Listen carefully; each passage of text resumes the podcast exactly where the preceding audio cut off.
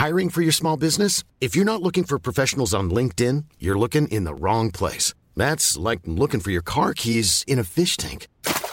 LinkedIn helps you hire professionals you can't find anywhere else, even those who aren't actively searching for a new job but might be open to the perfect role. In a given month, over 70% of LinkedIn users don't even visit other leading job sites. So start looking in the right place. With LinkedIn, you can hire professionals like a professional. Post your free job on linkedin.com slash people today. Ryan Reynolds here from Mint Mobile. With the price of just about everything going up during inflation, we thought we'd bring our prices down. So to help us, we brought in a reverse auctioneer, which is apparently a thing.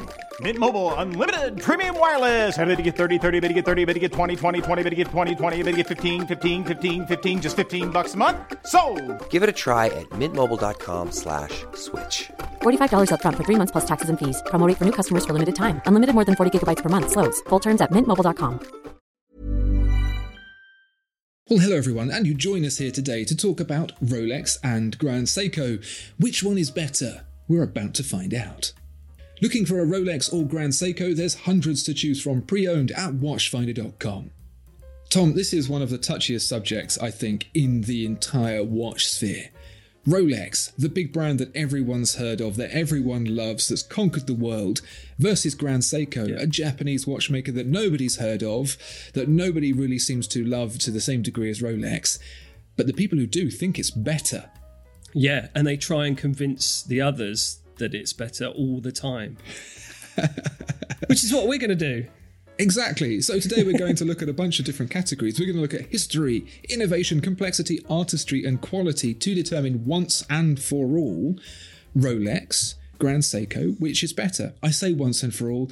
I mean until the next time we have this conversation, Tom. Inevitably. Yeah, sure. Should we start off with having a look at the history of these two brands then, Tom? Set the scene. It's 1905. Hans Wilsdorf, a young upstart, he wants to make a little bit of money in the Swiss watch business. He's moved from Switzerland to England because he likes England and he thinks there's an opportunity there to sell better quality watches. England used to be this hub of watchmaking, but it all got too expensive and the watchmaking had become rubbish. This was, I mean, this was long before Bremont, so yeah, it's a lot different now. They were still using outdated escapements and basically Hans Wilsdorf, who was in the uh, the supply chain business in Switzerland, thought I can get Swiss movements, lever escapements, high quality, package them in English cases with English bracelets, sell them to the English. Perfect. By comparison, Grand Seiko wasn't to appear for another 55 years, so pretty pretty much lagging behind there. But Seiko, that founded Grand Seiko, was founded in 1881, which is way ahead of Rolex. Do you think that adds much stock to the whole uh, Grand Seiko story? You know, Seiko's right there in the name, isn't it? it's all built upon the same foundations, isn't it? Surely. It is. And Grand Seiko was founded specifically because Seiko wanted to up its game to the next level. Rolex weren't competing to the same degree that Grand Seiko was for the most accurate watches. Yes, Rolex had the first chronometer certified wristwatch, but that's only because all the other brands were submitting pocket watches because wristwatches nobody cared about them. It was more of a like a gotcha, skirting the rules a little bit, changing the norms slightly. And for that, Rolex is is pretty iconic. Speaking of iconic, Tom, throw some iconic watches at me from Rolex. Oh well, uh, Submariner. That's that's the main one, isn't it? Copied. Copied. Yeah, copied from Blancpain, who released a very similar watch a year earlier. The mil spec version of the Blancpain 50 Fathoms. Rolex thought, oh yeah, we can change our Turn-O-Graph to be very, very similar. So they did. So, sorry. All right, Daytona. Copied, Tom. The Omega Speedmaster came out in 1957, the Daytona 1963, and really the Speedmaster uh, it started off a new era of chronograph watches that were big and for use for motorsport and chunky, and Rolex copied it. It was actually really unsuccessful because nobody bought them. The thing is with all of those things, yeah, they may well be copies, but it's a case where the cover version is better than the original. These are all all along the watchtowers by Jimi Hendrix. You know, Blancpain is just Bob Dylan. He didn't know what he had. Yeah. And then Rolex comes along and, you know, with some wailing electric guitar and makes it awesome. and then suddenly Blancpain puts it back in their repertoire. I can't disagree with that at all. Um, let's have a look at Grand Seiko's icons. Uh, Well, yeah, that's tricky, isn't it? I mean, I suppose you could say Snowflake, couldn't you? That's that's not iconic. That is a damn fine watch that is probably underappreciated largely. it's an icon within a certain group of people, but I wouldn't call it globally iconic. If you showed it to most people, they'd say like, "Why are you showing me that Seiko?" Was, was Grand Seiko even available to buy in the UK up until like a few years ago? Like, I certainly don't remember it. No, it wasn't. It was um, domestic only until 2010.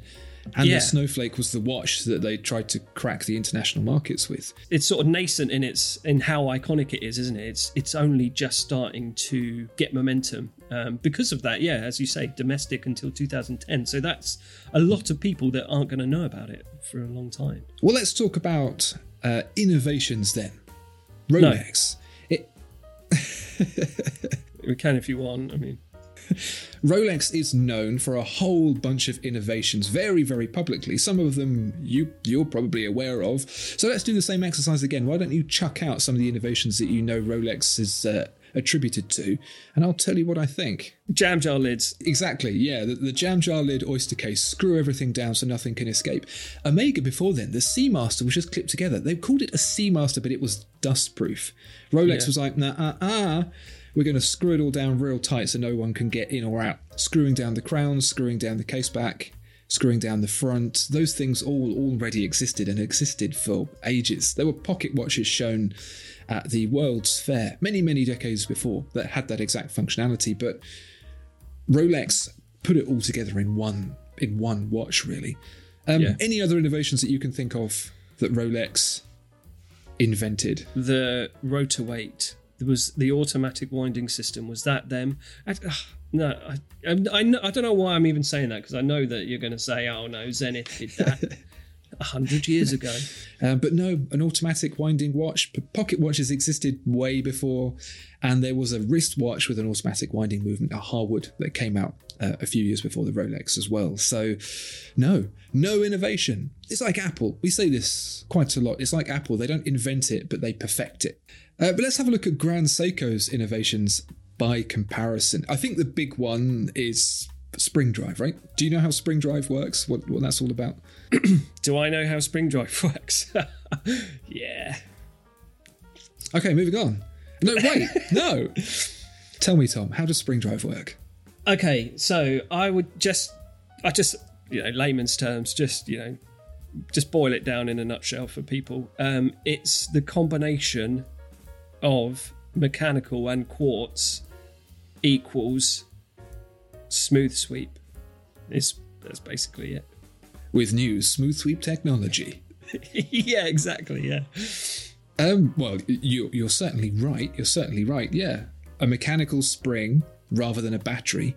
But they got it so the mechanically powered spring could generate a current, run it through the quartz, and then they used uh, an electromagnet to control the speed of the uh, the second hand wheel, which is why you get that really really smooth sweep. And it it feels to me like some of the innovations that you see in mechanical watchmaking just feel like noodling. Whereas this feels like the combination of not needing to have a battery in a quartz watch, whilst also uh, getting to enjoy the accuracy of quartz. The two things are combined together to make a more usable technology today, tomorrow, yesterday. Yeah. There's also the dual impulse escapement. So they're not just innovating into new things like spring drive, but they've also taken the mechanical escapement and updated it. So, Tom, we all know that the escapement uses an impulse from the escape wheel into the pallet to drive the balance wheel. And so, all of those impulses, you get one that goes one way, one that goes the other way, and that's kind of how it works. The pallet fork beats on, you're backwards. saying dual or dual impulse?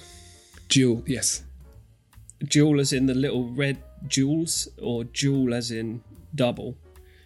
Ju- there are jewels, but in this Yeah. context, we're talking about dual.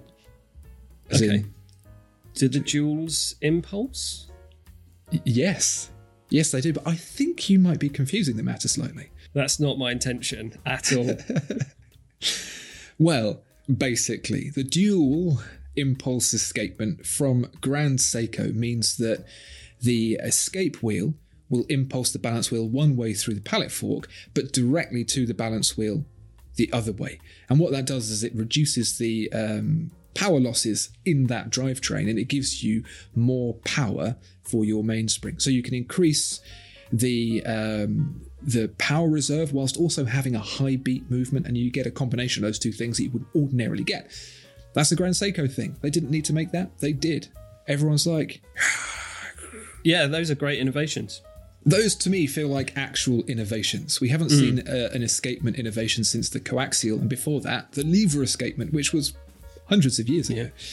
Yeah. So between Rolex and Grand Seiko, I think Grand Seiko's innovating and Rolex is just doing a really good job packaging and marketing. Because for Rolex, their most complex watch at the moment is the Skydweller. And there's something quite cool about the Skydweller. It's an annual calendar, which means throughout the year it will show the correct date. It will take care of the 30s and the 31st of the months, except for February. Um, and it's also a GMT but it doesn't have all these hidden pushes all over the place. It's not unique to the Rolex, but it uses the 12 o'clock markers to represent the month. There's little windows around the outside, and you can see the correct month is highlighted in red. But what's really, really clever about the Skydweller is that if you unscrew the crown and you set it to the setting position, whether you set the time or the GMT or the date is just down to how you position the bezel. Like the bezel itself twists to the different settings and it feels very, very satisfying to use. Yeah, I've had a go on one. it's good. It's not a mechanical complication per se, but as a piece of very, very refined functionality, I think it's one of the best. yeah, and it's amazing as well because it doesn't look that complicated. You've got that calendar wheel in the middle, but it still looks like a Rolex. It still looks like a tool watch, but there's a lot more going on under the surface than would meet the eye. It's not a very small watch, but like you say, it's very refined and keeps that Rolex aesthetic whilst adding complexity, which is really impressive. Um, if we were to jump over to the complexity of a Grand Seiko, I mean, come on. Oh, what about the Kodo? I mean, that's hella complex, isn't it? It is the Kodo Constant Force Tourbillon. We got the opportunity to see a Kodo in action at Watches and Wonders a few years ago for a, a brief time, and it's just like looking into Iron Man's heart. Uh, sure. Do you mean the Iron Giant? Sure. It's the first time anyone in the world ever has combined a constant force complication, which is where you want to maintain uh, an equal level of torque from the mainspring as it winds down. You know, as the spring winds down, it starts off all like, "Ah," and then it goes. "Ah." Like chattery teeth toys. Exactly, yeah. It maintains that torque all the way throughout in a tourbillon. And the way they've packaged it up is all in that same axis. So you see the balance beating back, backwards and forwards, you see the tourbillon going around, and then you see the constant force mechanism on top of that. So it's just like. It's on another level of complexity, isn't it? It's almost like a concept watch, like you would see from, you know, Maximilian Büsser and friends. Yeah, absolutely. Have you ever seen Rolex toy with something like this in their wildest dreams? I think not. Uh, exactly. And that, that's the, the point, really, is that Grand Seiko is really, really pushing itself. Rolex always plays it safe. That the Skydweller is the most complex watch it's made in decades is kind of crazy, really. Yeah. it's it's never really been about that. It's always been about taking something simple and packaging it up in a simple way so it appeals to a lot of people. Speaking of not really Rolex's thing, another thing I want to compare and contrast between Rolex and Grand Seiko is artistry. What do you think of uh, when it comes to Rolex and artistry? Um, mahogany, tiger's eye, that sort of thing. Laser engraved palm fronds. Yeah, yeah. Old furniture and clip art on the dial is what I think of when I think of Rolex's artistry. Yeah, it's all very engineered. It's like asking a civil engineer to create something artistic. They go, oh, I don't know, I can draw you a house. How's that? This laser's really good at doing tiles. I can do that. Compare that to Grand Seiko. Yeah, and they're like, mm, which hundred year old technique from our rich heritage of artisanal delights shall we draw upon next? Yeah. Hang on, it's snowing on that mountain. I feel a dial coming on. which majestic tundra shall we face this time to create something that will bring watch collectors to their knees? Absolutely. Uh oh, spring again. And it's like that, isn't it? Uh, They have so many different dial textures executed in so many different ways. I recently saw an edition of the latest Spring Drive collection with the Omiwatari dial texture with a deep blue enameling. I think there was there was a coating of some description over the top, and they said, "Oh, this represents the Lake Suwa in moonlight," and it really Right. did. The way Yeah. you moved it around in the light, the light moved over the waves. It genuinely looked like. You know, in a film when someone gets drawn into something and then they play an animation over the top, and it's just like, it was like that, like looking through a window into a moonlit blue lake. The way the light moved over it, it looked like the waves were moving. And I said, "Oh my goodness, I'm going to be poorer again." Um, it's very, very emotive. I can't say there are many Rolexes that are as emotive as any Grand Seiko at all. Yeah. And let's round it off. Quality. How do you pitch Rolex quality versus Grand Seiko quality? Rolexes are of a very high quality. I think they look amazing. They're very, very shiny. I love their ceramic bezels. You know, they, use of materials is, you know, it's it's high end. Their aesthetic, obviously, is one of a very functional tool watch kind of vibe that they're going for. But that's not to say that their finishing isn't really, really high end. But Grand Seiko's finishing is on another level, still above Rolex. Um, oh, they've got that Zaratsu polishing, haven't they? Everyone loves that. Zaratsu. I, I think, really, to, to summarize that, Rolex hasn't had Philippe Dufour visit their highest level of watchmaking and give it the thumbs up. Yeah. Grand Seiko has. Their micro artist Yeah. studio is Philippe Dufour approved. They use the same techniques that he does, even the same pieces of wood to do the polishing. It is as top as top gets. However, however, Philippe Dufour does wear a Rolex Daytona. There you go. Well, there you go. That's it. That kind of says it all, doesn't it? I think it's game set match there, Tom. Um, dear viewer and listener, what do you think? Let us know down in the comments what you think about Grand Seiko versus Rolex and which you think comes out on top. Please do like and subscribe while you're at it because it really, really does help. And we will see you next time. Goodbye. Bye bye.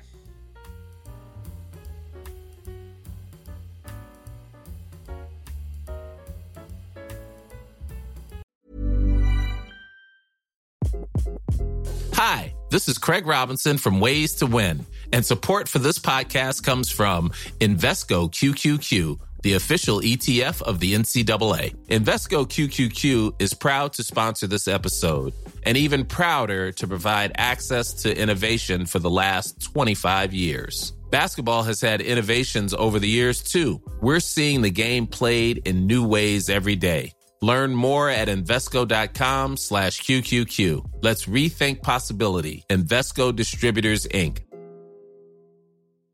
Mom deserves the best, and there's no better place to shop for Mother's Day than Whole Foods Market. They're your destination for unbeatable savings, from premium gifts to show-stopping flowers and irresistible desserts. Start by saving 33% with Prime on all body care and candles. Then get a 15-stem bunch of tulips for just $9.99 each with Prime. Round out Mom's menu with festive rosé, irresistible berry chantilly cake, and more special treats. Come celebrate Mother's Day at Whole Foods Market. Hey, it's Paige DeSorbo from Giggly Squad. High quality fashion without the price tag. Say hello to Quince. I'm snagging high-end essentials like cozy cashmere sweaters, sleek leather jackets, fine jewelry, and so much more. With Quince being 50 to 80% less than similar brands. And they partner with factories that prioritize safe, ethical, and responsible manufacturing. I love that. Luxury quality within reach. Go to quince.com slash style to get free shipping and 365 day returns on your next order. Quince.com slash style.